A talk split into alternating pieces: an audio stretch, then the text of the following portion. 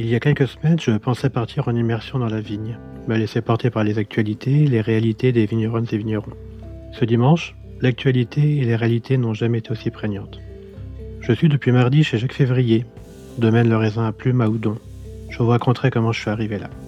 Entre-temps, j'ai passé quelques jours avec Lorraine Tisserand à Saint-Pourçain et participé à un magnifique salon à Nantes, le Salon Canon, un salon de vigneronne, mais j'en parlerai aussi très prochainement. Depuis quelques jours, on bosse, on est à la vigne, on fait de la biodynamie.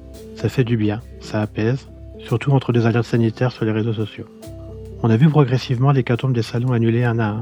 On a vu tout ce que cela engendre pour les collectifs qui organisent et pour les exposants. Quand je suis parti, des points d'ancrage étaient prévus un peu partout en France, tenant compte des actualités, des besoins en main-d'œuvre, des salons que je voulais faire et des réalités météo.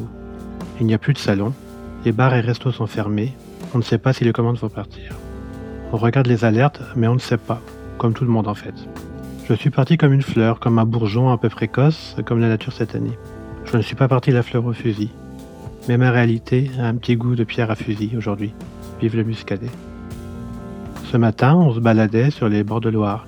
À la radio, on va déguster de François-Régis Gaudry. Et comme un rappel lyonnais pendant mon escapade, j'entends Sonia, qui parle de radis et de son livre chez Sabine Buquet, d'édition de l'Épure.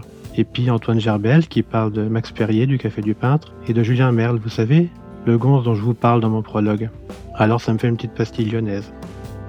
On est donc dimanche 15. Je suis chez Jacques et sa famille en bord de Loire. Je vais essayer de bouger avant potentiel confinement. Lyon n'est pas un retour envisageable à court terme. Tout est fermé.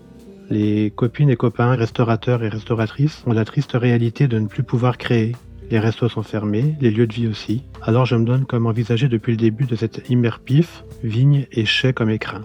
Les salons sont finis pour l'instant. Le dernier auquel j'ai participé avait cette atmosphère tout à la fois normale et particulière d'être drivé par des femmes. Il n'était pas encore question de corona et encore moins de coronesse.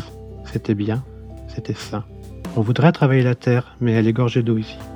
Il n'y a toujours pas eu de réelle gelée hivernale. On les attend, on les craint. Alors on va suivre les actualités et on va s'adapter. On va surveiller la nature et on va s'adapter. Et puis, tout va bien se passer.